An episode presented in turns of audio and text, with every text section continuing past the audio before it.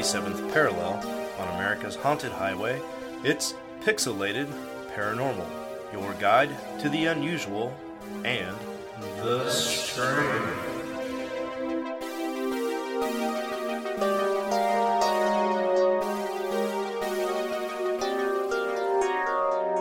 What's up, everybody? Happy spring and merry daylight savings day. And if you suffer from insomnia like me, may the Greek god of sleep, Hypnos, have mercy on our souls. It is springtime. We are lightening things back up. And this is episode 232 of Pixelated Paranormal. I am Sean, one half of your hosting team, and the other half is always with me, Preston. Yeah, what's up, uh, everybody? Uh, I'm going to reiterate what Sean said and fuck daylight savings time because half the fucking country doesn't do it. So, uh, like, everybody in the Midwest, like, we get fucking screwed out of an extra hour of sleep. And, like, I got insomnia just like Sean does. And so, like, you know, this whole entire last couple days have just fucking drained me. Like, Jesus Christ. I, I just want, uh, I just want beautiful, beautiful sleep. so that might answer my next question. How the heck are you, buddy? Uh, yeah, I'm just drained and tired, you know. And then, you know, my asshole cousin called the other day, and uh, he just remembered it was daylight savings. He's like, "Oh, well, Mm-hmm. well, we're fucking two hours behind you now." Like, yeah, way to rub it in. I lost. Yeah, he lives in the one state that doesn't partake, right? Arizona. Yeah, yeah, Oh, Jesus, man. What a guy. What a pal. yeah. Jackass. well, speaking of being drained and assholes, I am just now recovering over a crippling bout of food poisoning. Shayla and I shared a ham and cheese sandwich from a national food chain who I will not blast on the podcast. But uh, yeah, about 12 hours later, we both started heaving.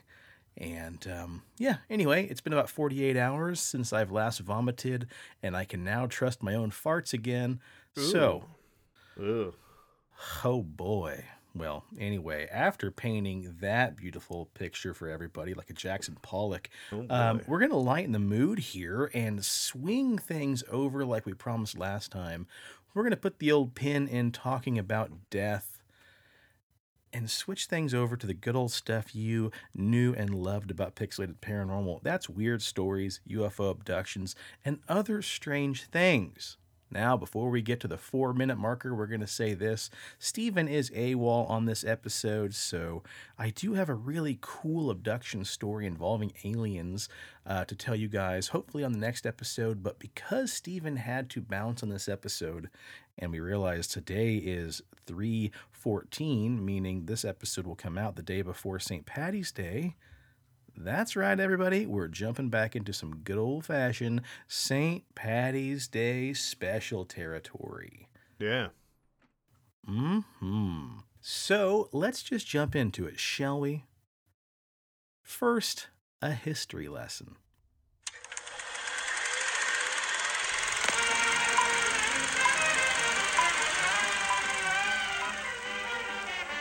So I actually kind of got in the mood for this because Shayla had never seen the original Leprechaun film with um Jennifer Aniston. yes, Jennifer Yeah. Aniston. yeah. And Warwick Davis, man. Um, so while we were in between, you know, praying to the porcelain gods, we watched the first uh, Leprechaun film. Number one, I forgot how fun that movie is and how incredibly underrated the original might be. It bombed at the actual box offices, but dude, I fucking loved it. It's got the guy that played Francis in it from the Pee Wee Herman movies. It's got the guy who played the brother in the Poltergeist movies, and it's got Jennifer Aniston. And it's just a really fucking fun, gory, excellent B-rated horror film. So if you guys haven't yet, and you have Peacock, uh, this is a free ad Peacock. So if you want to start paying us, just holler at your boys. Um, Peacock has all of the Leprechaun films on demand right now. In order, if you have a Vudu account, go over to Vudu because usually this time of year they put them on sale for two ninety nine or three ninety nine, and that's Ooh, a shit. fuck, that's a fucking steal right there. It, it really is. Like I, I, I, I am glad that I'm one of those parents that subjects my children because they love modern day horror movies so much that I'm like, Yeah. fuck you, kids. You're watching all the shit that I had to watch when I was a kid. Like this, this is real horror right Yeah. here. Um, Yeah, exactly. So now that we all have a love of like Evil Dead and all the really campy B movies, I'm just like the, the circle is complete. Right. Sometimes you want to take your elevated horror, your Babadook, and your uh, Hereditary, and put that on the shelf, and then dust off Uncle Preston's old dusty copies of Leprechaun. Yeah. Because who doesn't want to see boobies and also the Leprechaun kill people with lawnmowers? Yeah. I know I do. Perfect segue. Let's get into it, guys. Now, if you do like the Leprechaun movies with Warwick Davis or other leprechauns from modern day folklore, I'm going to burst your bubble here because the leprechaun originally had a different appearance than the one that we all know and love. Back in Ireland prior to the 20th century, it was generally held that leprechauns wore red and not green. Samuel Lover wrote this back in 1831, where he described leprechauns as quite the beau in their dress, notwithstanding, for they wear a red square cut coat, richly laced with gold, and inexpressible of the same, a cocked hat, shoes, and buckles. According to the original folklore, the solitary fairies, like leprechauns, wore red jackets instead of green, whereas trooping fairies, like elves, would traditionally wear coats clad with green. But the leprechaun's jacket instead would have seven rows of buttons with seven buttons in each row. That's 49 buttons for any of you guys and gals and ghouls who are good at math. On the western coast, he writes, the red jacket is covered by a frieze on and in Ulster, the creature wears a cocked hat, and when he's up to anything unusually mischievous, he leaps onto a wall and spins, balancing himself perfectly, perfectly on the point of the crooked hat with heels clicking in the air.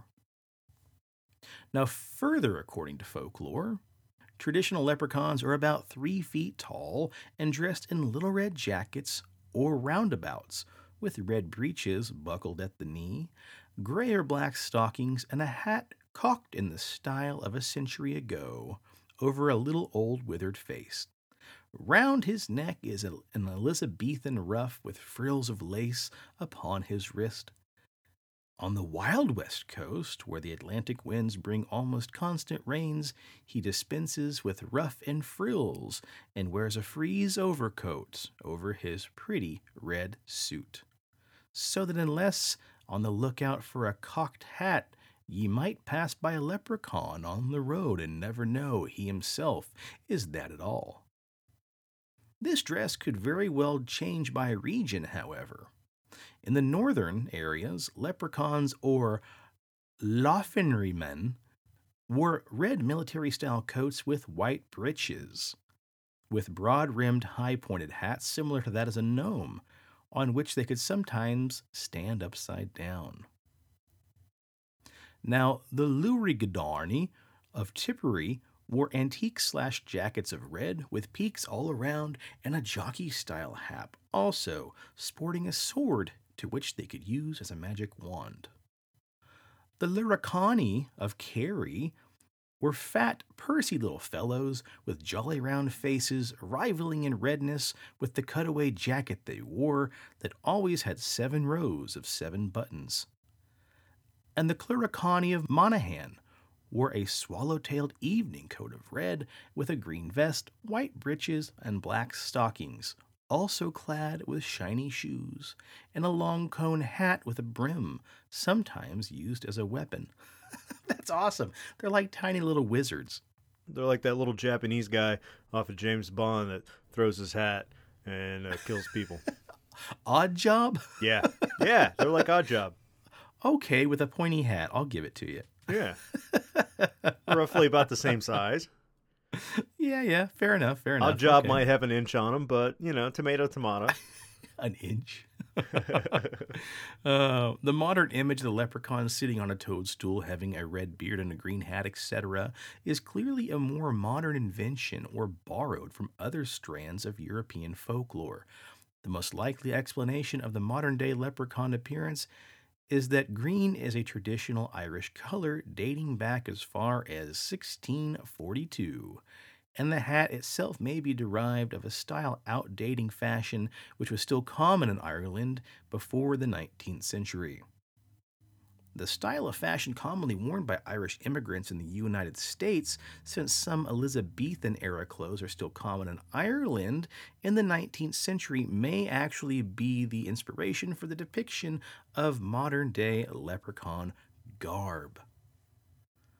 So, let me take a deep breath and summarize all that to say that leprechauns, folks, have been bastardized like anything else, including our dear beloved Santa Claus.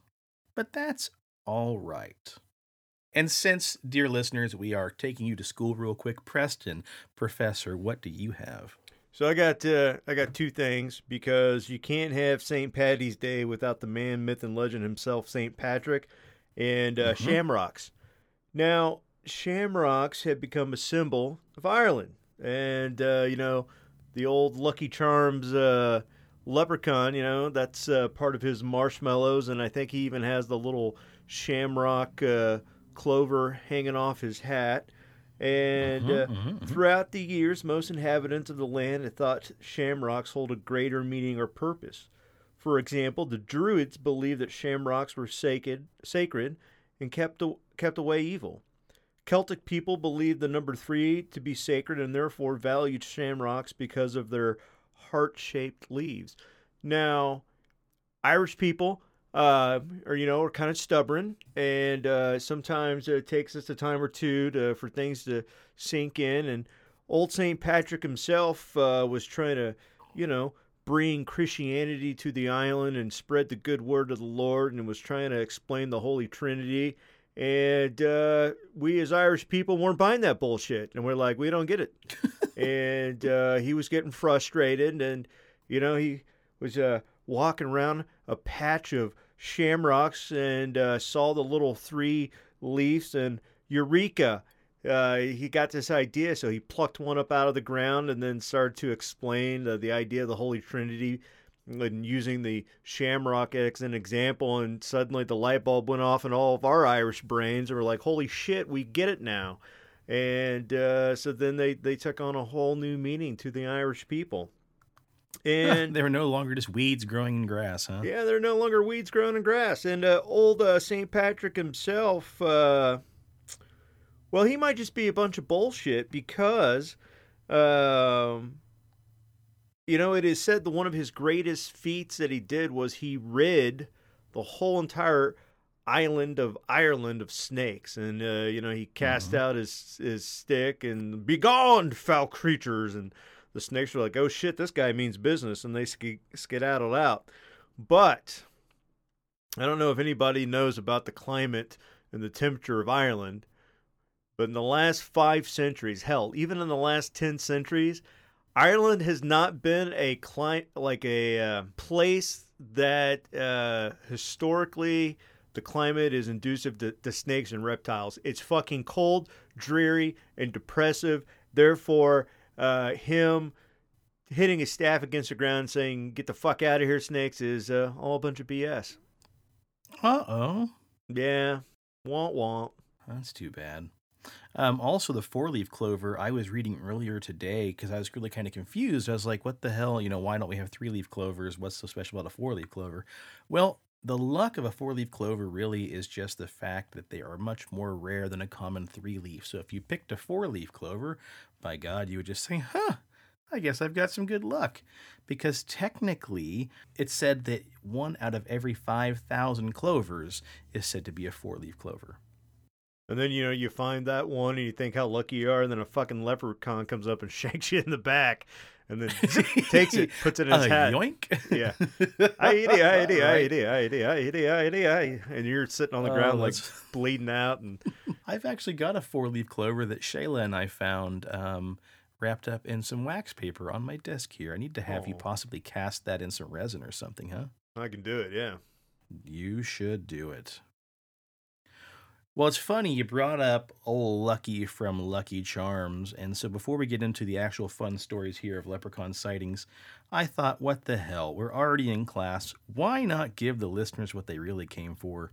A quick history lesson on Lucky Charms, Fuck and yeah, everybody dude. just groans and my throws their favorite hands my up. favorite cereal, my favorite ice cream, and my favorite beer.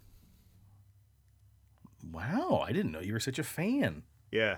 And my favorite vape, dude. If you can if I can find like the Lucky Charm flavored vape, dude, all in. It'd be the it'd be the holy uh, quadfecta, huh? Yeah. It's like Oh, a four man. it's like Well, a lucky did- four leaf clover. I have all four. I got my I got my Lucky Charms sour ale, I got my Lucky Charms Uh-huh. vape, I got my Lucky Charms Uh-huh. ice cream, and then I got my Uh-huh. uh I got my bowl of Lucky Charms cereal, dude. And if you put all those together, you know what you get? Uh diabetes. yeah. Wilford Brimley rolling over in his grave, trying to find a spare uh, insulin pin. Well, did you know, Preston, that Lucky Charms was originally created in 1964 as a byproduct of General Mills cereal, Cheerios, and Wheaties? oh, I did not. Well, all be damned. The actual original inspiration of the Lucky Charm was a mixture of Cheerios with chopped up bits of Brach's circus peanuts, the candy that apparently everybody on Earth hates except for me. An advertising company employed General Mills and Company and suggested marketing the new cereal around the idea of charm bracelets. Thus, the charms of Lucky Charms were born. And that's how we get the hearts and stars and horseshoes, clovers, and blue moons. But the marshmallows themselves, dear listeners, are not known as marshmallows at all, but technically they're called marbits. Marshmallow bits shortened down into marbits. Due to their small size, marbits were invented by Edward S. Olney and Howard S. Thurman. How the hell did it take two people to come up with marshmallows? Well, that's another podcast for another time.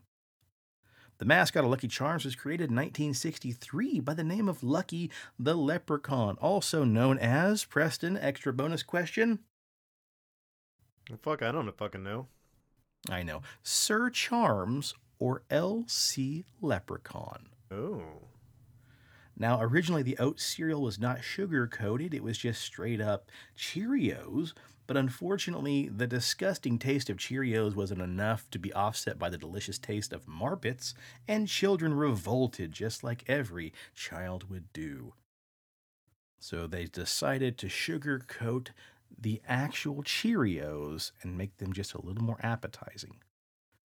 Now, originally, when these things were sugar coated and packed with Marbits, they also had little plastic piggy banks and toy watches introduced in the cereals as send-away prizes, further coaxing children to beg their parents to buy the sugary cereal. And once in 1975, Lucky the Leprechaun was replaced for a short duration of time by another fellow named Waldo the Wizard.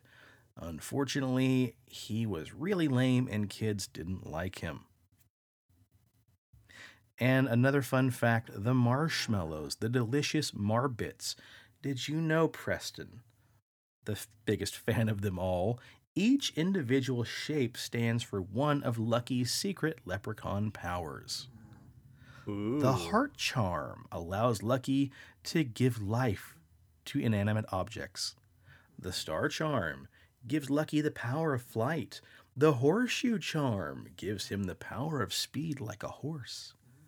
The clover charm, of course, you guessed it, gives him the power of luck.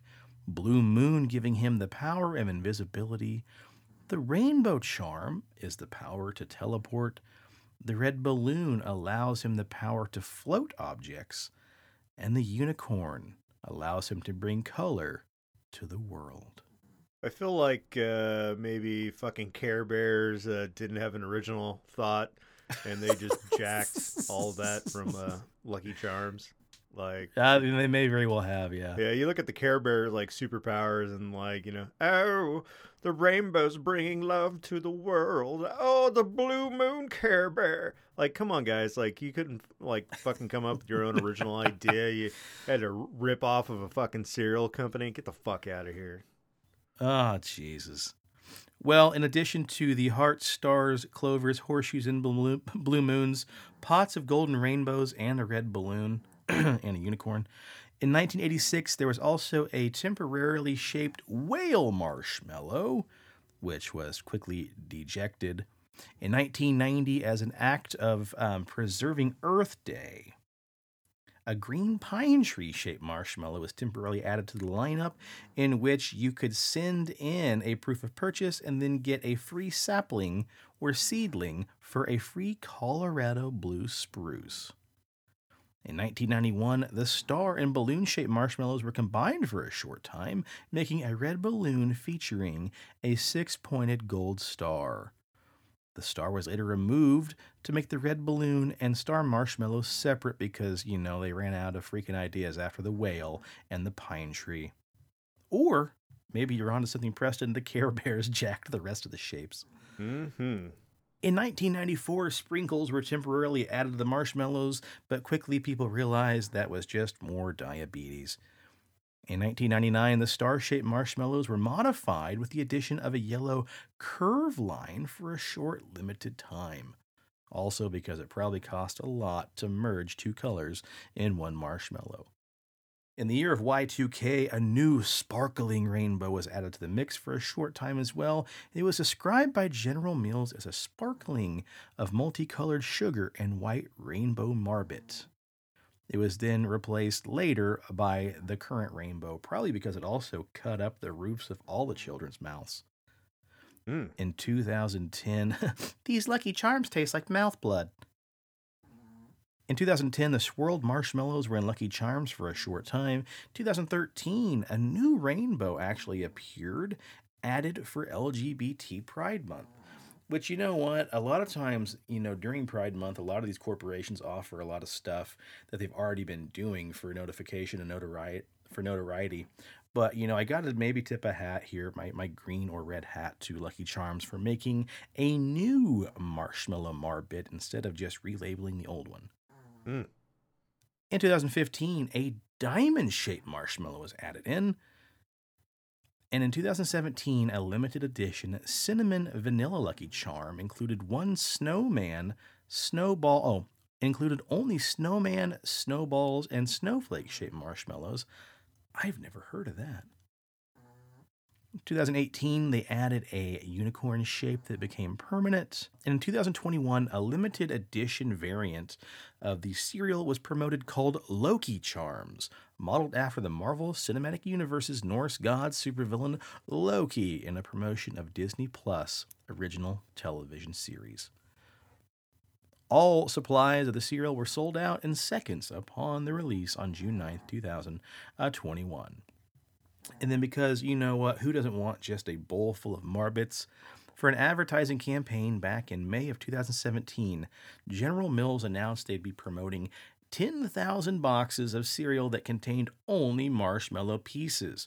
In order to win one of the coveted boxes, consumers would need to purchase a specially marked box of regular Lucky Charms that had a code inside the panel. The code would be entered as a type of lottery and winners would take one of the 10,000 novelty boxes produced as a prize. Anyway, there you go, a short history of the Lucky Charm for Yeah. you, Preston, if nobody else. Oh, thanks.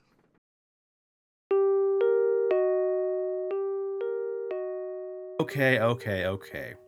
We know what everybody really wants more weird ass tales of true leprechaun encounters. So let's kick up the theme music here and get on with it. Now, the first story is reported from a guy who said his father told him about a sighting he had as a small boy. My old man was very kind but stoic. He didn't tell this story to many people, and when I asked him about it, he'd oftentimes hush me unless we were alone or with family, because they knew as well. Anyway, it happened in his hometown, a rural village that must have been a population of about a 100 people at the time of the sighting. As a child, he'd oftentimes walk home alone from the local national school to the family's house that was just outside of town. One day he was walking along just before his house. when he saw a wee little fella sitting on the side of the road. He said the lad was tiny, maybe about two feet tall, and he was wearing a tweed vest and, all in all, a hat. You know, just the type I'm talking about. He had red hair and he was sitting down just making leather shoes. Just like you hear leprechauns do. Anyway, my dad couldn't believe it. He blinked, looked around, but the lad was still just sitting there, just working away on his shoes. So my dad started walking up to him, and just when he got about nine feet away, he couldn't get any closer. He said it was like he hit a force field or something that surrounded the leprechauns. Mind you, the wee fella hadn't looked up the whole time. So my dad sprinted home to his front door, screaming for his sister all the way home so she'd come out and look. So he and my aunt, who was just a kid at the time too, ran back outside to see at which point the leprechaun was gone and just disappeared like nothing. Another bizarre report comes from a witness who had just moved to Puerto Rico with his mother when he was just 17 years old. He claimed that one day he had gone to take a shower and suddenly heard the family dog frantically barking at something outside. It seemed the dog was quite worked up and upset over something, so the witness got out of the shower to take a better look outside the window. He saw something far weirder than what he had perhaps been expecting. There in the yard, lurking behind a tree, was what the witness described as a diminutive man dressed in completely white, complete with a white cone shaped hat and white pointed shoes. The odd little man apparently stared at the witness for a moment and then proceeded to vanish in thin air. A few days later, the strange creature appeared again, this time outside of the witness's window. The strange tiny man then smiled and disappeared again, until again a few days later when he reappeared. This time, the witness claims to have tried to communicate with it, asking it its name, to which surprisingly the creature replied its name was Sebastian Polazar. Things had gotten so incredibly odd that the witness, who had at this point not mentioned it to anybody else, finally told his mother, who perhaps, not surprisingly, didn't believe him. The witness then called out the creature by his name and it apparently appeared out of nowhere right there in front of them to cause his mother to scream out of shock. This gnome like creature then reportedly continued to make regular appearances around the house and in the yard until the family finally had enough and decided to move out.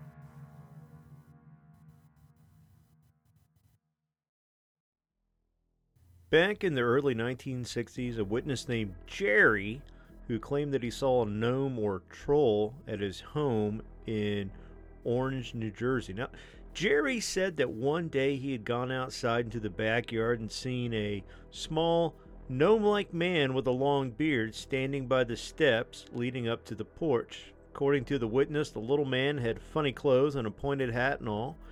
Years later, the strange creature would make another appearance at the home when Jerry's five year old nephew woke from a nap, crying, uh, and ran downstairs and claimed that he had been woken by a small man with a flowing white beard who had been staring at him while he slept, looking in his bedroom from the window outside.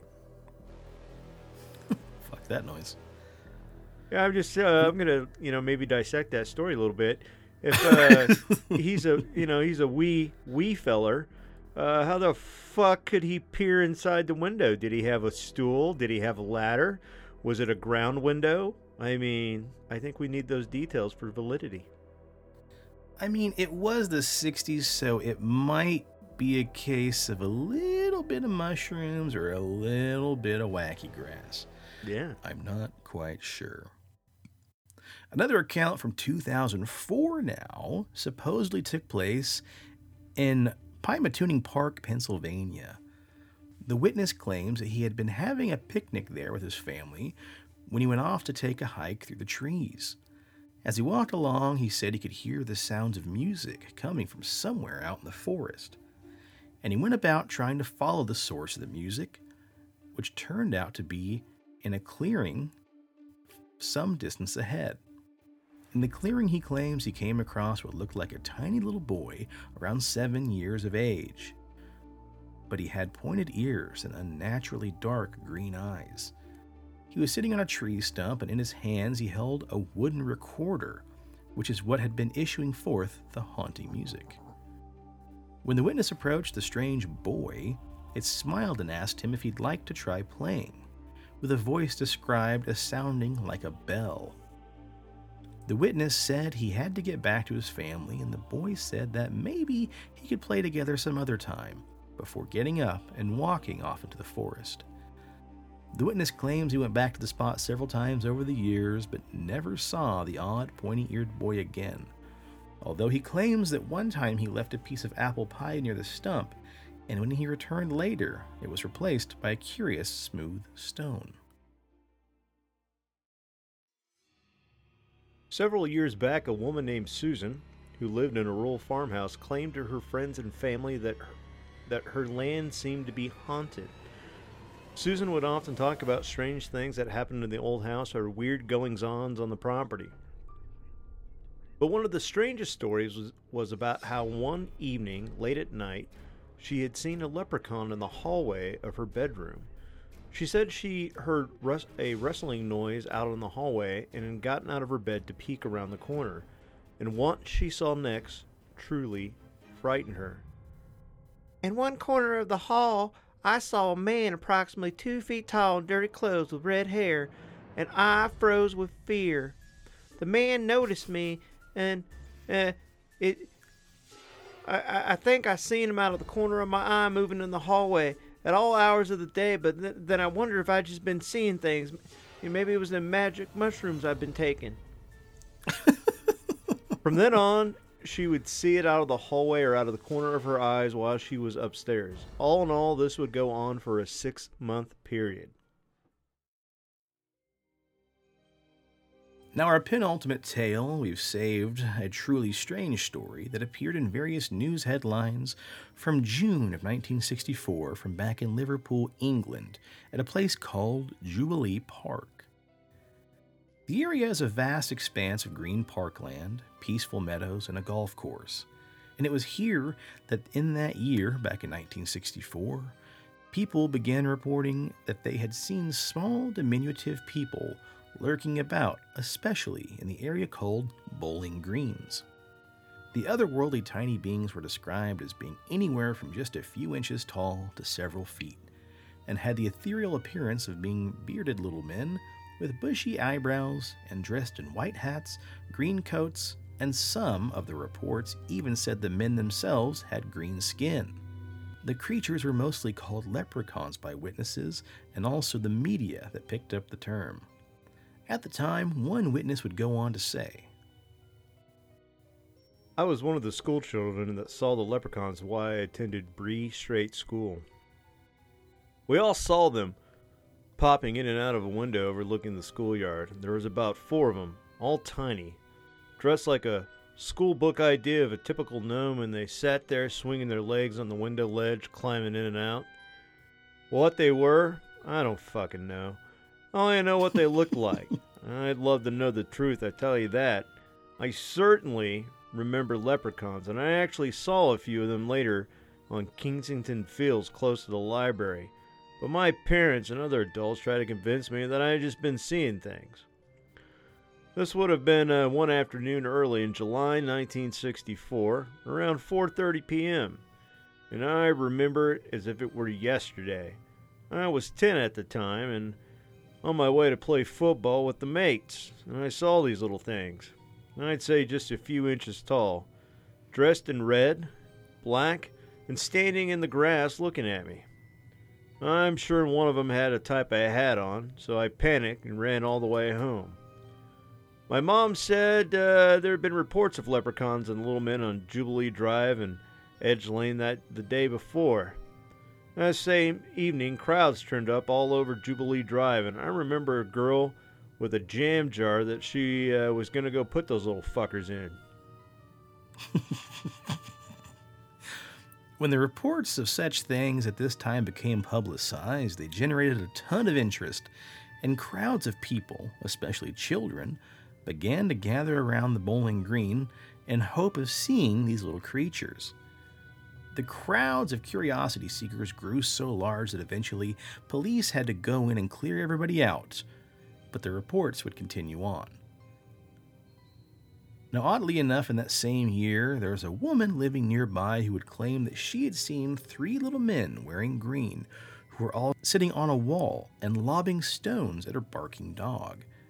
And she saw another one she said was climbing a tree. Adding to the strangeness of it all, also in that same area were several UFO sightings during that same time of year. Although what connection these may have had to the leprechaun flap is unknown. It's also not known why they were called leprechauns, other than the appearance, but also there's a large population of descendants of Irish immigrants in the area. All in all, the leprechaun hunt started in June, and by July 2nd, police wearing crash helmets were set up along the park to protect people from each other. People were getting into fistfights over who'd be the first to catch one of these little green buggers. And the danger of injury was so great that a temporary medical shelter was set up in the park. The leprechaun hunt spread to St. Chad's churchyard before it finally died down. Shortly after that, a man named Brian Jones, who was gardening, was attacked by a mob of bratty children who tried to tackle him in his own yard and drag him from his garden. Because you see, oddly enough, whilst gardening, Brian would wear his yard clothes that coincidentally looked leprechaun like. The children charged Mr. Jones, trying to subdue him, and he was only able to scare them away after he began yelling gibberish and throwing clumps of turf at them, to which soon after he called the police. And uh, then the little fuckers came back and burned him alive, and that's how we got uh, Freddy Krueger. Now, the last story um, we have reported on a much earlier episode of the show. I think back when we were doing our uh, cryptid encounters about gnomes, but it's just such a fun story. I want to reiterate it again here. Truly, one of the odder cases of gnome encounters or leprechauns occurred in 1979 at the quiet Vandrent Wollaton Park in Nottingham, England, known for its expansive tree dotted green and the magnificent Wollaton Hall, which was used in the film The Dark Knight Rises. It was on this location that on October 29, 1979, a group of six schoolchildren by the names of Angie, her brother Glenn, her sister Julie, as well as Andrew and Rosie, who were brother and sister, and a boy named Patrick, all whose ages range from 8 to 10 years old, were out wandering around in the late afternoon hours. The sun began to dim, and the day began to come to a close. Now, realizing that they soon had to get on their way home, they nevertheless had their curiosity piqued when they reportedly came down the fenced area of a murky, overgrown swampland near the lake that was closed to the public. And of course, being kids, the fence and the warning sign, people to keep out, might as well have been an open invitation to come on in. The children decided to sneak in and poke around at this forbidden treasure. Upon entering the area, though, the children would claim they soon heard the chime of a bell, and after which they came across a group of a dozen tiny little men, about half their own height, who had deeply wrinkled faces and sported lush white beards with red tips. On their heads were strange little pointed caps, described as looking sort of like nightcaps with little baubles on the end, and their clothing was composed of yellow and green tights and blue shirts. Strangest of all, though, is the children claimed the curious little men drove around in miniature bubble like cars that had no steering wheels and they had bells instead of horns which produced no engine sounds at all, yet sped around at high speeds they could easily jump over and evade obstacles. According to the children, there were about 30 of these unusual mini vehicles with two of the gnomes riding inside of each. They were laughing joyously and gleefully, whizzing around, even on occasion playfully chasing or making passes at the startled children. One of the children would go on to describe them, we heard this little tinkle bell. We started running, and these little men came out of nowhere. There had to have been about 60 of them in 30 cars. They were like bubbles. They were half my size, and they looked really old. They had greenish faces with crinkles in them and long white beards with a little bit of red hair at the end. They were laughing in a funny way and driving over the swamps near the lake. They were fright. We were so frightened and ran to the gate. I don't think they liked the lights outside because they never followed us out into the street. The children claimed that they had spent around 15 minutes watching these bizarre figures cavort and drive around the swamp before they finally left for home with the coming of the night. These bizarre entities were described as being quite cheerful, playful, and not threatening or aggressive in the slightest way, even though occasionally they would dive bomb the children in their tiny little bubble cars. While they told the adults of what they had seen, nobody would believe them and yet adamantly they insisted that it had all been real. The school headmaster would go on extensively questioning the kids on what they had really seen, and came to the conclusion that they had all believed they were telling the truth. He would later say on a recording he had made of the conversations I think the tape reveals the wide measure of corroboration between the children, as well as the fluency in which they were able to describe the events. I remain skeptical as the explanation of what they saw, but I'm also convinced that the children were describing a real occurrence. Despite wide ranging skepticism, the tale of the Wollaton fairies made headlines in the news at the time, and oddly, more sightings came forward with their sightings of the same thing in the area. One such sighting has been written in the annals of Janet Bord's book, Fairies Real Encounters with Little People. She writes Over six years before the Wollaton fairies were reported in the media, I had corresponded with Marina Fry of Cornwall, who wrote to me giving details of her own fairy sighting when she was nearly four years old, back around 1940. One night, she and her older sisters, all sleeping in a bedroom, woke up to hear a strange buzzing noise. One of the sisters said it sounded like music and bells. Looking out in the window, they saw a little man in a tiny car driving around in circles. They say he was about 18 inches tall and had a white beard and a droopy pointed hat. And after a while, he just simply disappeared.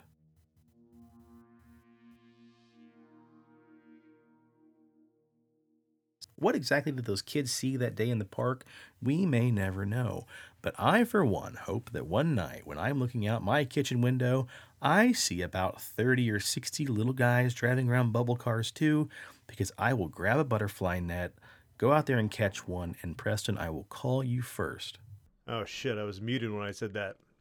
Anyways, yeah, fuck yeah, man. I'll come fucking running over there and be like, "Come on, little little Irish brethren, let's have a drink. Let's let's get a pinto plain, little motherfuckers. Let me see if I can stand on top of your bubble car. Zoo, zoo, yeah, roller Yeah, skating man. around. What's to say we don't, you know, duct tape two or three bubble cars to each foot and just go on our merry way? Yeah. Well, folks, we hope you all have a very safe and fun St. Patty's Day. Pour one out for us. And until next time, please, if you're on social media, Whoa, check whoa, us whoa, out. Whoa. Well, you got you got something? You got something? You you forgot. Uh, we talked about it uh, before uh, we hit record on the episode about um, my relation to an actual Irish folktale. Oh, well, shit on me. I am so sorry, buddy. Why don't you regale that real quick? Yeah.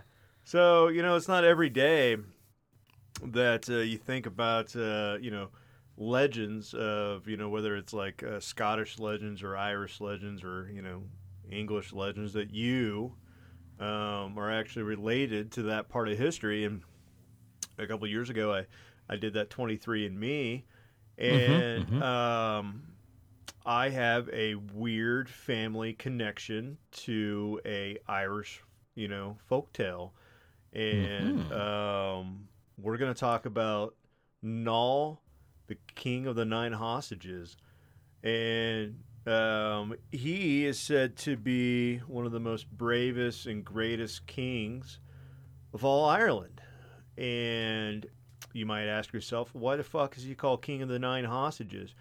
Well, that's because Noll didn't like people, and he was said to have had nine famous hostages throughout his reign of Ireland. One of them being known as the man Succat, or St. Patrick himself, because fuck that guy. He didn't do shit. Um, so apparently my ancestor didn't like him either, and uh, kept him as a hostage. Right. Now, the High King supposedly ruled between 368 and 395. And, uh, you know, historians have been arguing back and forth. And then, uh, because of uh, the modern day science of genetics, um, when people started sending in their DNA, they came across what they called the O'Neill genealogies and uh, they were able to date his reign from 445 to 453.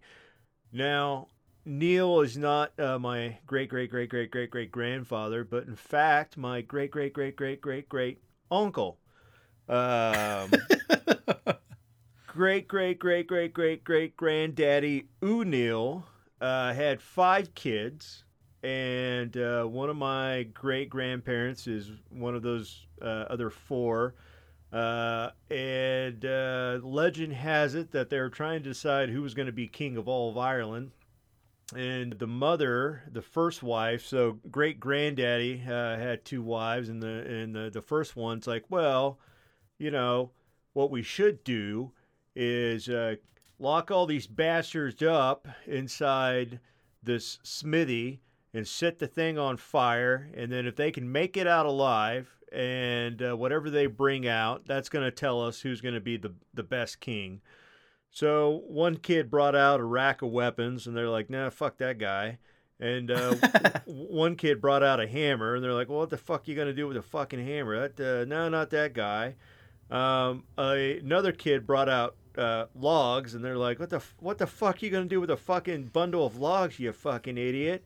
And uh, Uncle Niall brought out the actual anvil, and they're like, "Well, he's he's a smart cookie.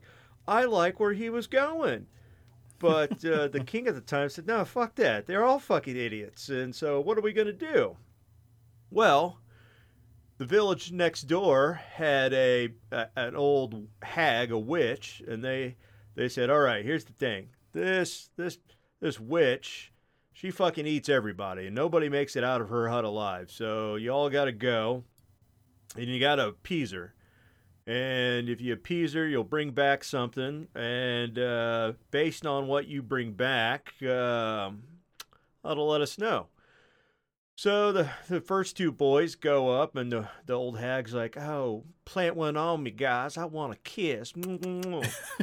and they're like, dude, you're you're old fucking hag. You got you got shit hanging out of your teeth. You got boogers hanging out of your nose. Uh, fuck you.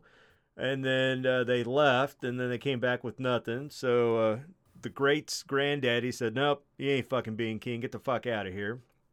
And uh, the uh, one of the one of the other boys um, decided, "All right, I'm game," and went and gave her a little peakish peck on the cheek, a little real quick, and uh, Mhm. they're like, "Nah, you know, your ball should have dropped a little bit." Well, Uncle Niall decided to get in there and uh, slip her the French tongue. And uh, then she turned into a beautiful lady, uh, one of the most beautiful ladies of Ireland. And they're like, that's our fucking king, that guy right there. And uh, he went on to uh, reign, you know, like 60, 70 years or whatever, and just fucking killed half the family. Like, he, he wanted like a Game of Thrones solid rule, like nobody could challenge the, the you know, the kingship there. And uh, it became almost like uh, England's version of uh, King Arthur. Nobody thought it was actually real until we started studying genealogy and one of the haplogroups kept popping up and it's so popular among irish men um, it led them to believe that in fact yes there was an actual niall the nine hostages and this guy fucked half of ireland had so much progeny running around um, that uh, he's kind of like Genghis Khan. Like the only reason why we know Genghis Khan is real was uh, they started doing DNA studies and realized like half of fucking Mongolia has the the same genetic marker, and uh, so uh, yeah, one of my one of my great grandpaps uh, basically got axed off, uh, and uh, we share a genetic lineage to uh, Niall the Nine Hostages, one of the greatest Irish kings out there. Well, I'll be damned. Yeah, and if anybody from Ireland is listening, and uh, you're from Cork County, uh, what's up, cuz? It's your boy, Pixelated Paranormal. Well, what a wonderful cherry to put on top of this Lucky Charm Sunday, huh? Yeah. I am so sorry. I almost completely steamrolled your your final story.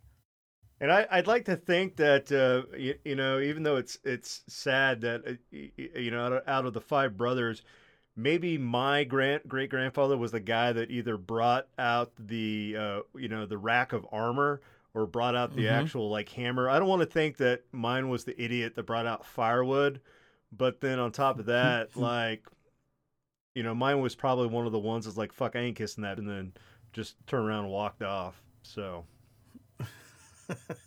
Could have been. yeah. Could have easily been. Wow. And his name was uh, what? The uh, the nine host king of the nine hostages. Niall of the Nine Hostages. Okay, Niall of the Nine Hostages. Well, folks, that concludes our episode for St. Patty's Day 2022. Please, if you're on the social medias, now can I say it, Preston? Yeah, now you can say it. If you're on the social medias, please follow us on the old Instagram at PXL Paranormal. If you're on Facebook, check us out, the Pixelated Paranormal Podcast. Uh, we have a Twitter, but I have not updated that bad boy in, uh, unfortunately, a very long time. So there's that. Yeah, nobody ever pays Um, attention to Twitter. That's fine. That- That's very true. That's very true. Presto, talk about this old YouTube here a little bit, huh?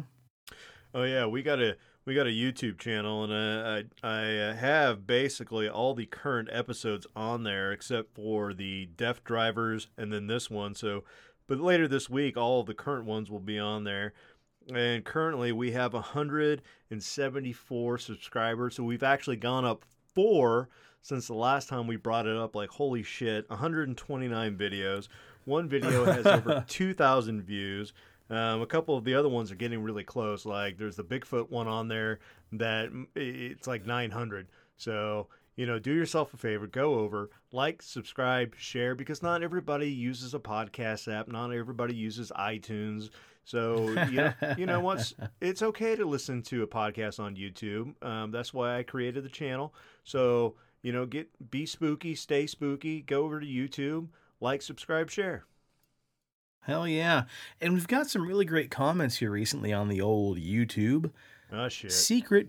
Yeah, oh yeah, buddy. Secret Grasp says, I love it. You guys cover so many cryptids and other paranormal topics that I've never heard anywhere else before.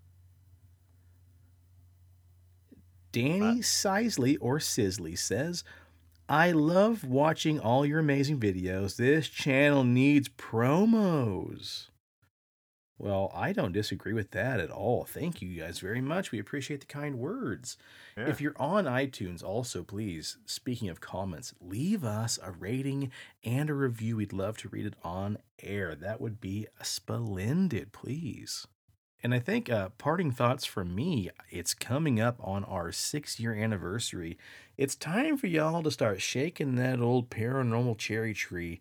Think of some spooky stuff that happened to you because we're going to be uh, calling for your personal paranormal stories because you know our anniversary means listener story episodes. And usually y'all really deliver and we got to crank those things out into two episodes. So please start getting that together. Uh, we'll be asking for those soon. You can send those over to our email, pixelatedparanormal at gmail.com. We have a voicemail. You guys can leave us a voicemail if you like. Give me just a second here. I'll get that brought up. Bada bop, bada boop. That voicemail number should be 913 662 3144. That is our Google voice number. Preston, what do you got for us, buddy? Look, you never know in life when you're going to have to test your manhood and have to go, you know, lay lay lips to a hag. And you want to look your best. Hell, you want to smell your best, um, and uh, you want to step up to that batter box uh, with the best looking beard that you, you could have. And the only way to do that, and I'm here to tell you, this is this is the truth. Big Dobbs beardbalm.com promo code PXLPARA that gets you 20% off your order so then you can just you know lush up that that man fur with bay rum Dundee cedar fresh citrus classic, uh, sweet tobacco, mint. I don't know that I say mint. If I didn't say mint, I'm saying mint now. and you're, you're gonna look good. You're gonna smell good. You're gonna you're, you're gonna look like a man. You're gonna feel like a man, and you're gonna get the job done. And you're gonna lock lips on that old hag, and you too will become the greatest king of Ireland. Or you're just gonna look like a homeless leprechaun. I, I mean, you got to make a decision. Which which side of the fence do you want to be? Go to Dobbs, use the promo code, get yourself some, you know, bomb, oil, combs, soap. I mean, there's so much crap over there that I can't even keep my mind straight. So do yourself a favor, go to Dobbs, get it all, use the promo code. You'll thank me. There you go. A riveting promo from Preston. if you're in the Wichita area, please stop by and see our dear friend Leslie and the rest of the gang over at CD Trade Post at Pawnee and Seneca. On behalf of Stephen, I'd like to say cheers to the weird shit in the world and those of us that love to talk about it. And stay spooky and stay on the paranormal highway. The cast at Pixelated Paranormal would like to thank you for listening to this week's episode. Pixelated Paranormal is here to tell you tales of the fantastical, the strange, the unknown. Tales that will move you a little further down the paranormal highway. If you'd like to share your own listener story, we would love to hear it. Email us at pixelatedparanormal at gmail.com. Again, that's pixelatedparanormal at gmail.com. We'd really love to hear from you. Again, thanks for listening to this week's episode of Pixelated Paranormal, your guide to the unusual and the strange.